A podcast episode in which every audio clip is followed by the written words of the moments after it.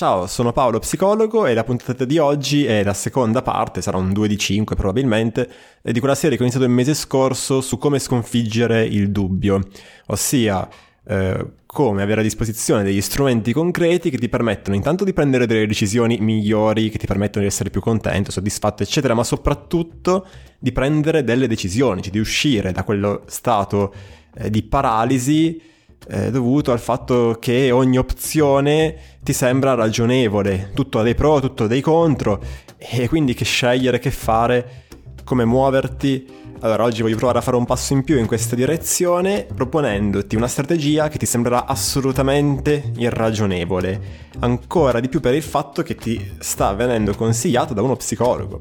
E questa strategia consiste nello smettere di parlare dei tuoi problemi, dei tuoi dubbi, di ciò che stai vivendo con le persone che ti circondano. Ora magari ti starai già incazzando, dirai no, per me è importante l'autenticità perché io voglio delle reazioni eh, dove le persone mi conoscono e io posso essere me stesso e quindi voglio parlare di ciò che sto vivendo, che poi è il modo in cui passo la maggior parte del tempo con i miei amici, che bello. Calma, ok, proviamo a fare un ragionamento.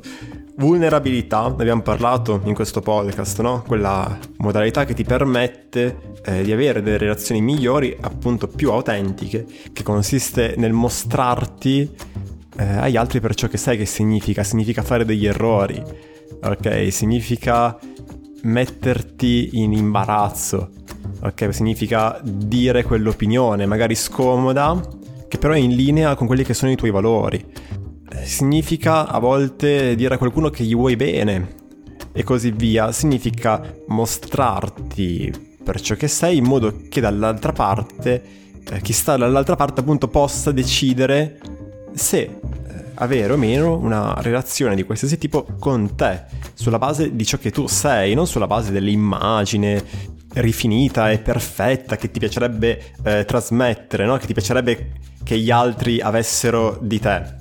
Quindi, vulnerabilità, grandissima figata, e siamo d'accordo. Però non bisogna confonderla con l'oversharing, ok? Quella pratica che magari viene anche incentivata da tutto il mondo dei social, dell'online, che ti chiede di esprimere la tua opinione su qualunque questione del mondo, anche quelle di cui non sai assolutamente nulla, che manco ti interessano.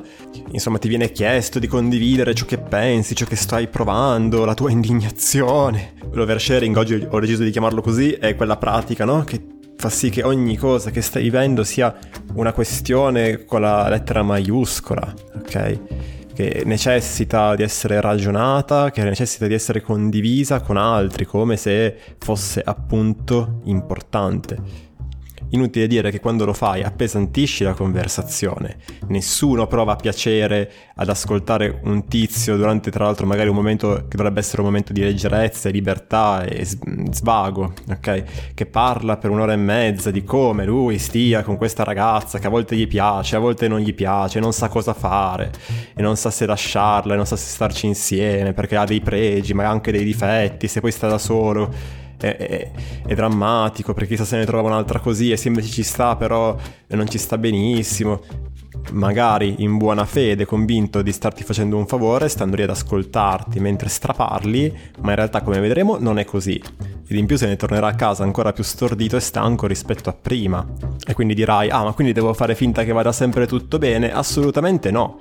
Mostrarsi vulnerabili è proprio dire con serenità un qualche cosa del tipo guarda oggi in realtà non sono così in forma. Sono contento di stare qua con te di, che siamo riusciti a trovarci però in realtà sono un po' stanco qualche preoccupazione.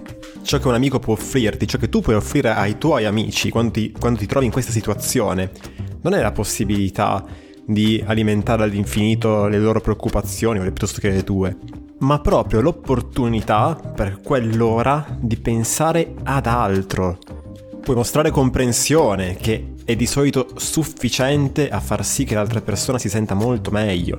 Cioè dire mi dispiace, mi sembra che tu sia veramente affaticato, facciamo finta che sia così, ok? Per amore dell'esempio. Eh, no, non so come aiutarti, non ne ho idea, ma spero davvero che tu stia meglio. Sono rimasto veramente sul generico.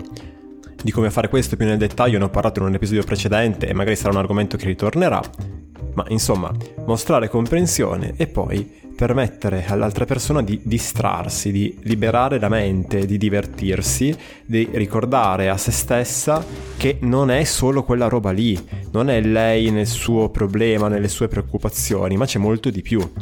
Ma tornando a noi, dopo questa lunghissima premessa, perché non dovresti parlare di ciò che ti preoccupa agli altri? Beh, la risposta breve è che semplicemente perché questo è uno dei comportamenti che alimenta il dubbio. Cioè che anziché creare chiarezza, che è ciò che vorresti ottenere, ok, ne parlo con chi mi sta vicino, magari anche eh, attraverso il suo ragionamento, due teste sono meglio di una, riusciamo ad arrivare a una conclusione che mi permetta di fare una scelta migliore, di scegliere giusto, no? tu ne parli agli altri con l'idea che questo possa essere eh, utile, ma ciò che ottieni è esattamente l'opposto. Nel momento in cui ti confronti con le persone che sono intorno a te, ecco che le, eh, compaiono delle variabili eh, nel problema eh, che tu non avevi neanche mai preso in considerazione. Facciamo un esempio, voglio a Pasqua, Pasqua, Pasquetta, quelle festività lì, insomma, fare un viaggetto, mi piacerebbe andare ad Amsterdam e boh, così intuitivamente mi viene da scegliere questa meta, ma decido di parlarlo con Franco, mio amico Franco, non ho idea di chi sia eh, Franco mi dice, beh sì, Amsterdam, Amsterdam è una bella città, però hai mai pensato no, al fatto che tu ad Amsterdam ci potresti andare quest'estate? Perché lì il caldo non è così eh, cattivo, ok, come, come, qua. Mentre adesso a Pasqua, a Pasquetta potresti pensare di andare in Spagna, perché sai, la primavera è un po' più fresca, no? È un po' più gradevole rispetto all'estate, dove lì ci sono 40 passagradi e moriresti di caldo, no? Allora tu, che eri convinto della tua meta, volevi andare ad Amsterdam per vedere questa città, la Spagna Spagna l'hai pure già vista, cominci a dire, beh sì, in effetti anche la Spagna il suo perché, no? L'ho vista, ma tanti anni fa, e comincia a comparire un'altra scelta che prima non c'era e che se tu semplicemente avessi seguito l'intuito non sarebbe mai comparsa, avresti semplicemente fatto la tua vacanza, saresti stato felice e soprattutto avresti risparmiato un sacco di tempo e di energie che adesso stai sprecando per valutare anche questa seconda opzione di cui in realtà non te ne frega un cazzo piuttosto che, altro esempio banalissimo, eh, stai andando a fare shopping, decidi di non andarci con qualcuno, questa è una cosa che fanno le ragazze soprattutto, ma forse, forse sì, non lo so, decidi di andarci con qualcuno, di non andarci da sola, tu vedi la maglietta gialla che ti piace tantissimo e decidi che è questa, adesso me la compro, però la tua amica ti dice, beh sì, la maglietta gialla, ma hai visto che quella rossa è in sconto, tu ne hai 5 di magliette rosse, non te ne frega un cavolo di comprarti una maglietta rossa e ti ritrovi con due magliette rosse, una volta uscito da lì, ok? Eh no, perché effettivamente sto risparmiando, quello è scontato, quella gialla, ma sì, ma alla fine basta che sia una maglietta e ti ritrovi con qualcosa che non vuoi. Sono esempi eh, banalissimi, ma l'attenzione si allena così, ok? Nelle piccole scelte quotidiane. Scopriamo ciò che ci piace, quelle che sono le nostre inclinazioni, creando il silenzio necessario affinché possiamo riconoscere quando qualche cosa spontaneamente ci attira e si parte dalle piccole cose, dall'abbigliamento all'arredamento, dai cibi che ci piacciono ai film che vogliamo andare a vedere e così via. Altre volte però le scelte riguardano argomenti più seri. Magari vuoi rimetterti a studiare dopo aver iniziato a lavorare, dopo aver finito l'università, eh, ci sarebbe un corso che ti permette di fare, non lo so, sto inventando, eh, risorse umane, intuisci che potrebbe essere qualche cosa di interessante però eh, il tuo amico ti dice, beh sì, ma risorse umane, il tuo amico che ovviamente ha perfettamente conoscenza di tutte le statistiche riguardanti il mondo del lavoro, no? L'ha letta al bar l'altro giorno sul giornale, chiaramente. No, dice, eh, beh, ma hai considerato quell'altro corso che oltre alle risorse umane ha una parte economica, tu odi la matematica, però quella è la parte economica, no? Quindi magari ti apre più strade e ti ritrovi a magari scegliere un qualche cosa che è molto più pesante rispetto alle energie che saresti disposto a dedicare, nel nostro esempio, eh, nello studio. Magari anziché parlarne con qualcuno hai deciso di cercare informazioni su internet o peggio ancora di rivolgerti a, a degli sconosciuti su dei forum, cioè cose assurde che, che fanno le persone a volte e qualcuno ti ha consigliato no, di fare un corso di informatica, perché con l'informatica si trova lavoro e ti ritrovi a fare un corso di programmazione, tu che il computer l'hai usato soltanto per giocare e guardare minchiate su YouTube fino all'altro giorno. Cominci ad uscire con Maria, ultimo esempio, poi basta, perché penso di aver reso l'idea. Cominci a uscire con Maria, Maria è una ragazza molto dolce, molto carina, ti piace molto stare con lei, però decidi di chiedere consiglio alla mamma, perché sì, no, siamo in Italia, voglio dire, vorresti mica frequentare una persona senza dirlo alla mamma, guai, no? E ti dice, beh sì, carina Maria, ma hai pensato al fatto che lei non ha, una, non ha una laurea e tu invece ce l'hai, sai, magari meriti di più e cominci a farti venire un sacco di dubbi, un sacco di pensieri eh, su qualcosa di cui fino a un minuto prima eri sicuro. Purtroppo, quando decidiamo di parlare con chi ci circonda, di quelle che sono le nostre preoccupazioni, i nostri dubbi, i nostri progetti, quello che otteniamo in risposta non è la comprensione sopracitata, ok? Al voglio fare il viaggio ad Amsterdam, la risposta di solito non è ah, sono contento per te perché vedo che stai facendo qualcosa che ti piace, ma è appunto secondo me dovresti andare in Spagna perché fa più freddo, l'ho inventata così, no? Però è per rendere l'idea nel momento in cui raccontiamo quelle che sono le nostre preoccupazioni e che ci circonda, è come se questo spesso si sentisse quasi in dovere di, da- di dirci la sua opinione, di, da- di, darci un consiglio, no? È un po' come se entrasse in una modalità quasi performativa. Cacchio, sta chiedendo la mia opinione, quindi adesso devo fargli vedere che ho un'opinione, che ho un consiglio da dargli, così penserà che io sono bravo. Tra l'altro, poi nell'entrare in questa modalità performativa è un po' come se si perdesse di vista eh, qualunque senso critico, no?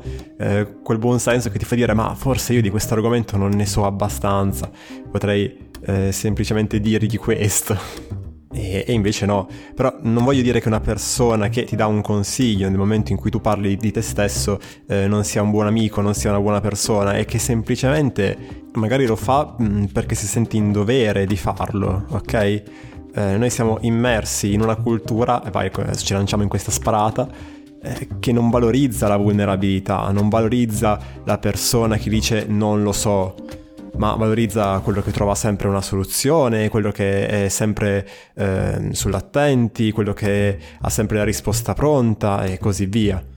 Ah, è inutile dire che se invece trovi qualcuno che è in grado di mostrare comprensione nel momento in cui tu racconti di te, tienitelo strettissimo perché sono persone rarissime.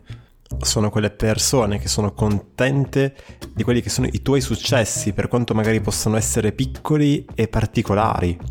Che sono contente che tu abbia scoperto un nuovo lato di te, anche quando questo potrebbe voler dire che passerai meno tempo con loro sono quelle persone la cui prima reazione ad un racconto non è quello di approvare o disapprovare, di eh, correggere o proporre soluzioni, ma essere curiosi, volerne sapere di più.